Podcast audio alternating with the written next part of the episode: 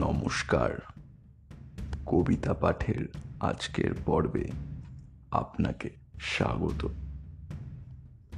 আজকে আমার নিবেদন, কবি সুকুমার রায়ের চিরনতুন বিখ্যাত কবিতা, কাঠ বুড়ো। হাঁড়ি নিয়ে দাড়ি মুখো, কে যেন কে বৃদ্ধ রোদে বসে চেটে খায়, ভিজে কাঠ সিদ্ধ। মাথা নেড়ে গান করে গুনগুন সংগীত। ভাব দেখে মনে হয় না জানি কি পণ্ডিত। বিড়বিড় কি যে বকে, নাহি তার অর্থ। আকাশেতে ঝুলঝুলে কাঠে তাই গর্ত।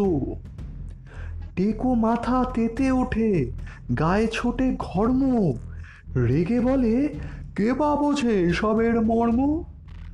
আরে মোলো, গাধাগুলো একেবারে অন্ধ। বোঝে না কো কোনো কিছু, খালি করে দ্বন্দ্ব। কোন কাঠে কত রস, জানে না কো তত্ত্ব।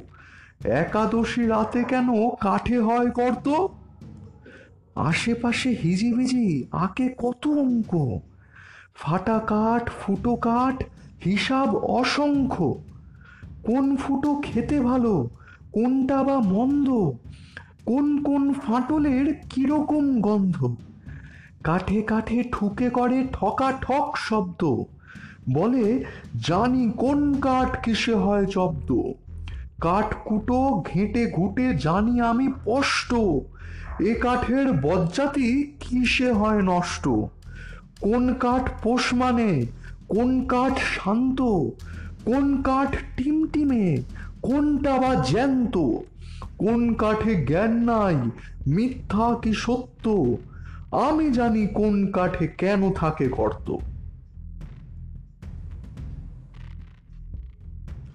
আমার শ্রোতা বন্ধুদের কাছে অনুরোধ, অবশ্যই জানিও কেমন লাগছে তোমাদের আমার এই কবিতা পাঠ।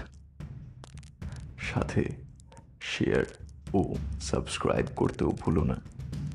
কারণ তোমার একটা শেয়ার আমায় পৌঁছে দিতে পারে বহু মানুষের কাছে। ধন্যবাদ।